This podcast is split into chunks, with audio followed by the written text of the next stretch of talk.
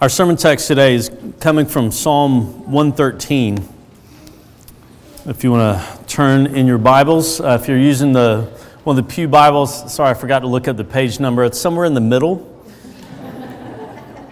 Uh, with Philip on sabbatical this summer, I, I, have the pleasure of preaching a lot more with some guest preachers going to be filling in too. Now, they're going to be free to, to preach from whatever scripture they want, but I'm going to focus all of my time on the Psalms. Because for over 3,000 years now, the Psalms have served as the hymn book for the people of God. They are the songs of the covenant community, celebrating the Lord and his faithfulness to his promises to all of his people. Uh, they are first and foremost meant to help us in worship. They give words to the praises of God's people so that each generation who learns them and hears them would know and honor their Creator and Redeemer. But the Psalms, you understand, also serve another function. It's kind of related to the first. They are model songs that help us lean into the world differently.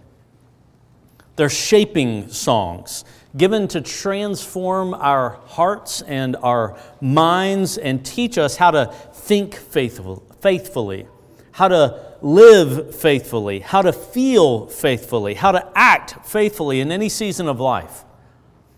There are psalms of pure praise that focus on the character and the work of the Lord. We're going to consider one of those today. But there are psalms of lament that help us remember and hope in God's goodness even when circumstances are dark. There are psalms of thanksgiving celebrating how God has rescued his people from specific trials in the past. And there are psalms of trust that remember how his faithfulness in the past is the same faithfulness that we rely upon in present, uncertain circumstances and even the uncertain future. There are psalms of repentance that grieve the deep wrongness of sin. There are psalms of wisdom that transform our thinking, royal psalms that celebrate the king God provides to rule and protect his people. To say it another way, there's a psalm for every moment in life. And so maybe you've had times when you just didn't really know what to say to God. Maybe you've wondered if what you feel in this fallen world is really valid. Can I express anger toward God? Can I ask Him hard questions about why things are the way they are? Or maybe you, like me, need frequent reminders of God's good character that even, even when I'm hurting, His steadfast love really does endure forever. And if that's you, then consider the grace that God shows His people then and now, because these songs of trust and praise and lament, these are your songs. They belong to all who know the Lord, who belong to Him. They're your songs when you're scared or tempted, when you're content and quiet, when joy is overflowing or you're sad and confused. And these songs have the power to transform how we think, how we feel, how we worship, how we act in this world as people who know the Lord. The first psalm we'll consider is Psalm 113, a psalm of praise. Let's pray as we come to this word that the Lord would help us to enjoy Him together. Let's pray. Father, you are gracious in giving us these words. Father, as you reveal yourself to us in them, help us respond appropriately to you. Father, by your Spirit, give us ears to hear and eyes to see and hearts to understand the greatness of your glory and the riches of your grace that you have lavished on us in Christ Jesus, the beloved. In his name we pray. Amen. Psalm 113. Praise the Lord. Praise, O servants of the Lord, praise the name of the Lord. Blessed be the name of the Lord from this time forth and forevermore. From the rising of the sun to its setting, the name of the Lord is to be praised. The Lord is high above all nations, and his glory above the heavens. Who is like the Lord our God, who is seated on high, who looks far down on the heavens and the earth? He raises the poor from the dust and lifts the needy from the ash heap to make them sit with princes, with princes, the princes of his people. He gives the barren woman a home, making her the joyous mother of children. Praise the Lord. Amen. Praise the Lord. In Hebrew poetry, which the Psalms are, the writer repeats whatever it is he wants to emphasize. And so, in verse 1, this threefold repetition of praise underscores the theme. Shout for joy to the Lord. Rejoice if you know him. Boast loudly that you know him. And so today I want us to think about three facets of what it means for us as people who know the Lord to praise him. First, we speak well of his name. Second, we celebrate his sovereignty. And third, we delight in his closeness. We speak well of his name, we celebrate his sovereignty, we delight in his closeness. First, think with me about what it means that in verses 1 through 3, those who know the Lord speak well of his name. I want you to notice how his name is referenced three times in this section. Praise the name. Blessed be the name. The name of the Lord is to be praised. To praise or to bless someone's name is simply to speak well of them, to celebrate them, and, and really encourage others to join with you. But consider with me why it is that he focuses on the name of the Lord. God revealed his name to Moses just before the Exodus as Yahweh, which is out of reverence, spoken as Adonai in the Hebrew or written as the Lord, all caps in your English Bibles. The Lord revealed his name as Yahweh. And in revealing that name, the Lord, God was graciously, graciously revealing himself as the one who is lovingly, unshakably committed to his people, just as he'd promised to Abraham so long before. Or to say it another way, the name Yahweh and his covenant making, covenant keeping character are synonymous. His name and his character are one and the same. And so, as God reveals his name to them, Israel began to know what their God, Yahweh, is really like. And that means first, they knew him as Redeemer. They knew him as Redeemer as he rescued them from Egypt, as he brought them through the Red Sea and into a new life with him. As they walked, though, as a redeemed people out of Egypt, and as they listened to God's word given through Moses, they also came to know him as something more than a redeemer. They began to know him as their creator,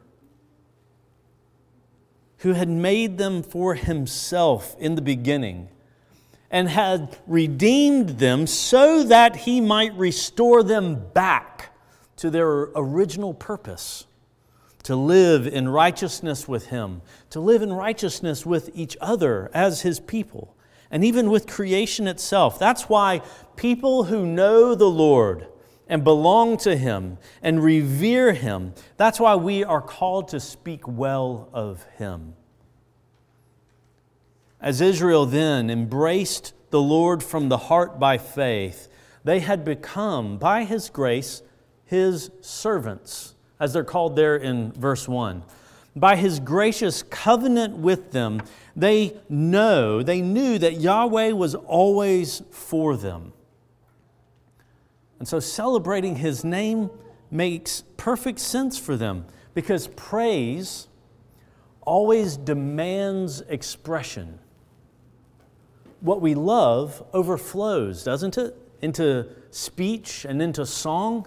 It's like this you know how people like to name drop at parties about that famous person they saw one time? I made eye contact with Bono at a U2 concert. Oh, yeah? I stood behind LeBron James at a gas station. I can top that. Will Ferrell talked to me at a Starbucks. He told me to stop staring at him if we boast about being close to celebrity, then how much more should we celebrate knowing the Lord, the best of all beings? Because today, this same call to praise the Lord comes to us. And we ought to answer it eagerly because God has, the Lord has revealed himself not only to us through Moses, but much more fully in Jesus, his son. The same God who rescued Israel from Egypt has accomplished a better exodus for you and for me because he has rescued us in Christ from slavery to sin and death through the crucifixion and resurrection of Jesus, He has brought us safely through into a new life with Him. In Jesus, God assures you that His same loving, unshakable commitment is toward you.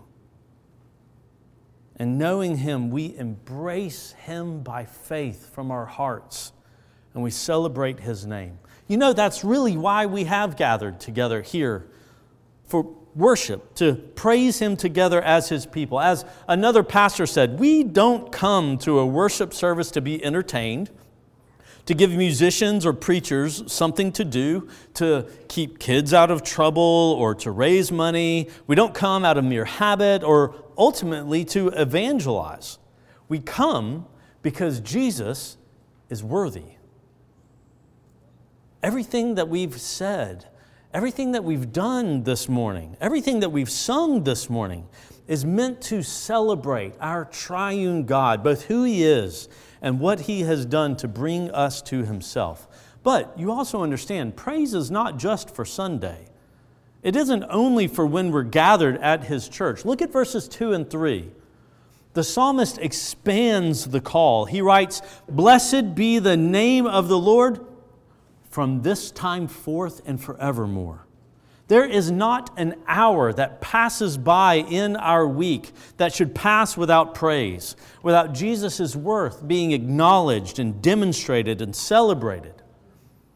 The psalmist writes, From the rising of the sun to its setting, the name of the Lord is to be praised. Whether he's talking again about time from sun up to sundown, or whether he's talking about space from the far east to the utter west. Whatever he's talking about, what he's picturing is the rightness of making the praise of God the priority of our day. Your whole day, with everything that it entails, whether you are a preacher or a plumber, a professor or a parent, that is the setting for celebrating the glorious truth that you know your Redeemer and your Maker. And that means even the most mundane moments of your life can be like songs to your Savior. Changing the diapers of your children is an opportunity to demonstrate that you know the one who is so lovingly committed to helpless people like us. When you continue to trust Jesus, even amid the painful relationships and the dark valleys of your life, that is praise. When you pursue obedience to His word amid temptation, that is praise that honors God as God. When you work hard in the task, whatever task, that the sovereign Lord has put in your hands today, whether it's working to love your neighbors, working to respect bosses that don't deserve it, just trying to do good work because you serve a good creator, all of that is praise. But when you remember that God has called you together as His servants, together as His beloved children, when you remember this and you love each other for the sake of Him who first loved us, then you are speaking embodied words that demonstrate that you know the Lord and you know Him as one worthy of everything. Do you know Him? Then show it in a life of praise.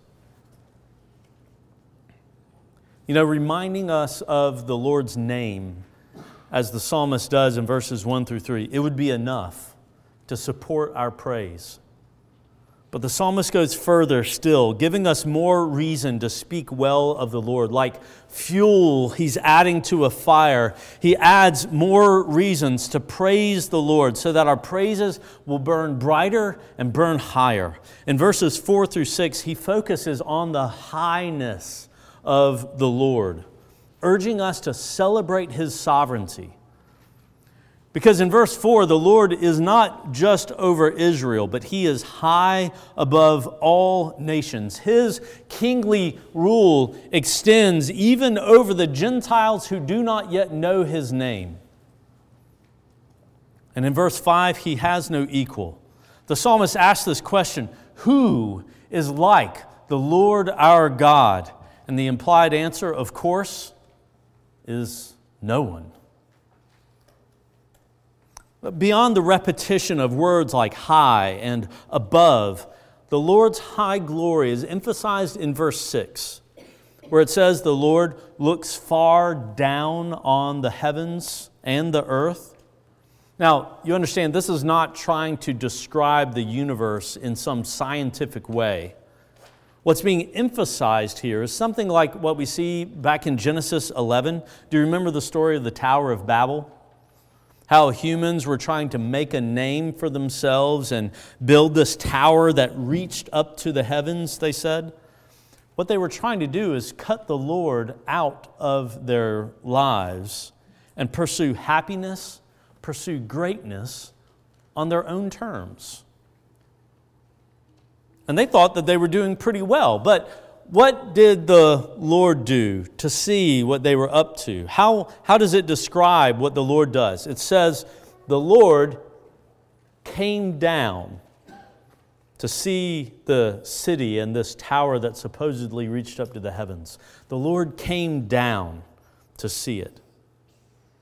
And again, this is not trying to describe the universe it certainly is not saying that the Lord is unable to see what's going on. He can, He does see all. The point, then and now, is simply this however great people think they are, however powerful, however successful, however much control they're able to exert around them, or however much wealth they're able to accumulate, we are far, far smaller than we think we are. We are far weaker than Him, far poorer than Him. But you understand, this is not a truth that is meant for us to despair over. Rather, this truth of His sovereignty is meant to reorient our hearts and minds to see ourselves clearly, to see ourselves realistically. Because seeing the Lord as He really is, high and lifted up, it always humbles us. And it's always appropriate to be humbled before the Lord.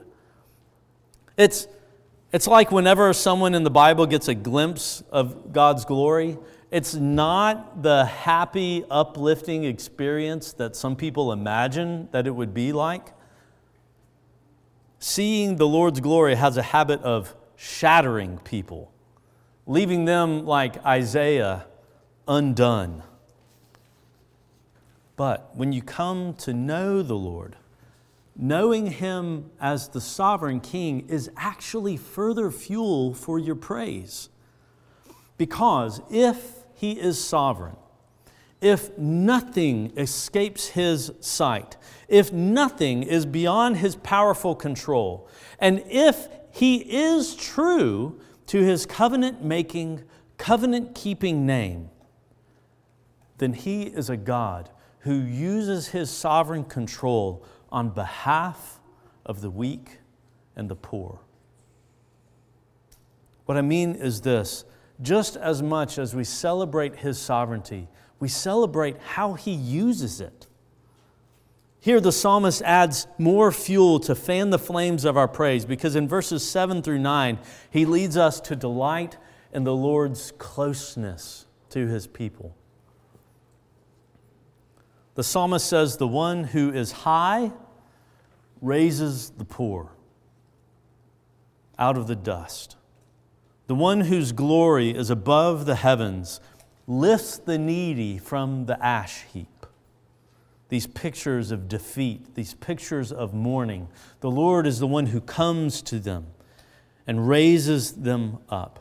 That was the experience of Israel when the Lord rescued them out of Egypt as they slaved laid low in the dust of a foreign land and in the ashes of bitter mourning, the Lord saw their helpless state and he came to them in power. In the book of Samuel, these same words flow from the lips of Hannah after she poured out her soul to the Lord. She had felt deep shame in a culture that made a childless woman feel like less than. But the Lord had made her the joyous mother of Samuel. And this is not suggesting that the Lord gives a child to every woman who desires one, but it is showing us that He is the kind of God who takes lowly, helpless people and He reverses their hopelessness with no limit to how high he will lift them up. He will make them sit with princes, he says in verse 8, transporting them, as one writer says, from the extremes of degradation and misery to dignity and privilege. And this is the hope of all who are humble before him. As one pastor said, only let a person lie in the dust before God and sit like Job upon ashes from an awareness of his own unworthiness. Only let a person do this, and God will instantly fly to his relief. The fuel for praise here is that God shows his tender care closely, personally to everyone who calls on his name. He is not distant, but he is near to raise his people up. Can you identify yourself with the low? Can you identify yourself with the needy? Do you feel weak or thin, like butter over too much bread? Do you still acknowledge yourself to be a sinner without hope except in God's sovereign mercy? If so, then great is your hope because this God is a God of great mercy. And that powerful promise of his closeness is why this psalm, probably beginning in the time between the Old and New Testament, became closely connected with the Passover celebration. This, with some of the psalms around it, were, would be sung during the Passover meal. This one in particular, sung at the beginning of the meal. As God's people looked back at how God had raised them up in the past, God's people today or then sang believing that He had not changed, even though the darkness around them seemed to grow. And so it's striking then to think that our Lord Jesus grew up singing this song. And it's likely that he sung it on the night that he was betrayed. You see, the reason why this song is now ours is that it was first Jesus' song.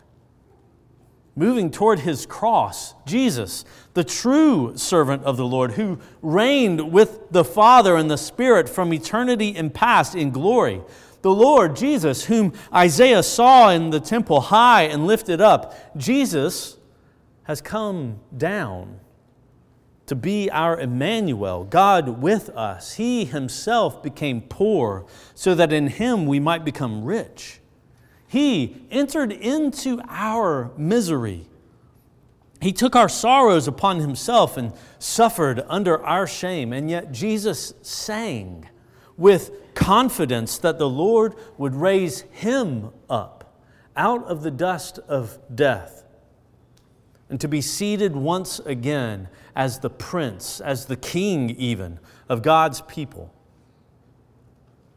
Only because of God's covenant love for his people, Jesus would not be seated on the throne alone. When Paul considered our needy, low state, and God's grace filled provision for us in Jesus. I wonder if the imagery of this psalm helped him understand what God had done in Christ. Because Paul writes, God, being rich in mercy, because of the great love with which he loved us, even when we were dead in our trespasses, made us alive together with Christ, and raised us up with him and seated us with him in the heavenly places in Christ Jesus. Paul celebrates a deep truth that is fuel for higher praise. You who have received the Lord Jesus, who raises poor sinners, already, already you are raised up out of the dust. Already, Paul says, you are seated with Christ in the heavenly places, with the Prince of God's people.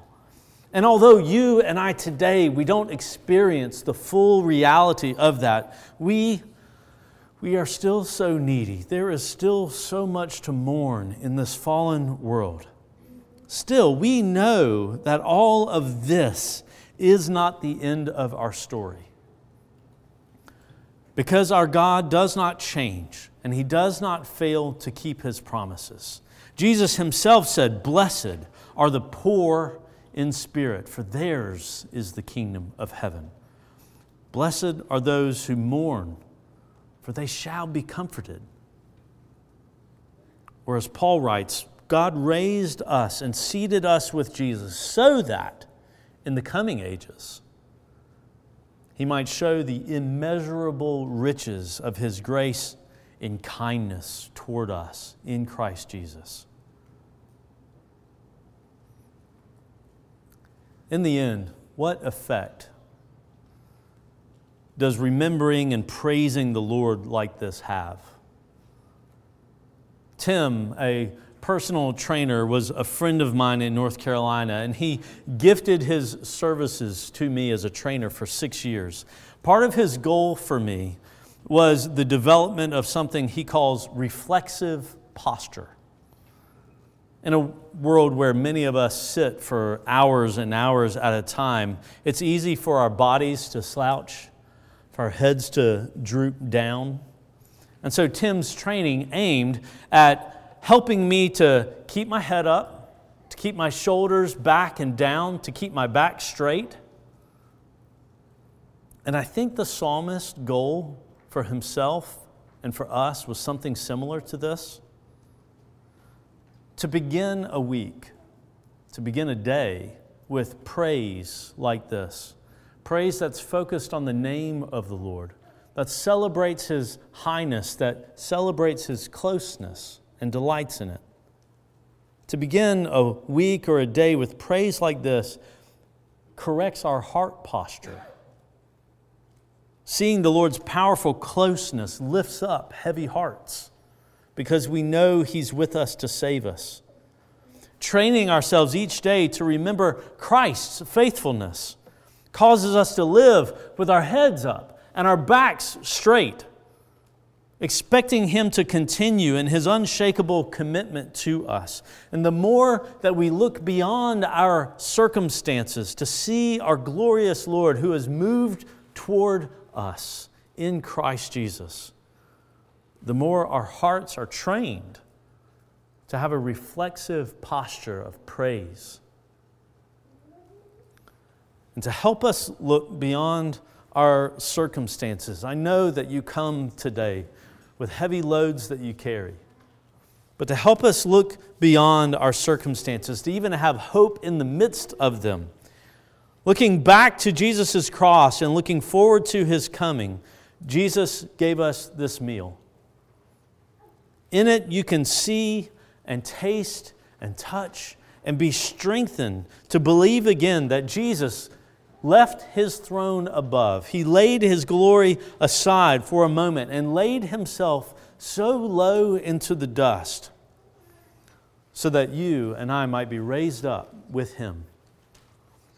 He made himself homeless and bereaved so that we could have a home with him. This is the place from which you may draw fresh strength for your week, to step back into even difficult circumstances with hope, because you know the Lord through the name of Jesus, and we celebrate His sovereignty and delight in His closeness to us. And by His Spirit's power, working through this meal that you eat by faith in Him, the Lord Himself will lead you back into the everyday, into the ordinary, into the mundane, even into the pain of this coming week with great hope. Because His promise is to be with us. And His welcome, and He welcomes all who trust in Him to this table, however poor, however needy, however sinful we may be, as we come to Him in faith he has made us princes, royal subjects in His kingdom. So today, if you hear Jesus' voice and you hope in Him, if you repent of your sins and rely on the Lord Jesus, come to this table. This isn't Trinity's table or our denomination's table. This is the Lord's table. It's for all those who have been baptized into Christ and made a public profession of faith within him by joining themselves to his church. But if that isn't you right now, I would encourage you to simply let these elements pass by. The Lord Himself says it would be better for you not to eat and drink of these things because it's no small thing to come to Jesus' Christ, uh, to come to Jesus' table apart from faith in Him. But let me encourage you to do this. While you see these elements pass by, the bread and the cup, these emblems of Christ's body given for his people. Ask God to help you see Jesus, the one who is high and lifted up, but who is content to dwell with the lowly and the contrite. Let's pray. Father, we do come to you celebrating your great love and faithfulness that you have demonstrated. Lord, thank you for showing yourself to us as a God who is trustworthy at all times, as a God who cares so deeply for the needy and the poor that he uses his power and his glory and his authority to rescue us, to raise us up And Lord, you have done this through the work of Jesus our Lord. And so, as your people, in His name, we humbly ask that you would, by your Spirit, set apart these elements for our good, so that as we eat and drink the body and blood of our Savior by faith, our souls would be strengthened to stand firm and to praise you until Christ comes. And this we ask to the praise of your glorious grace, O God, and in the name of the Lord Jesus Christ. Amen.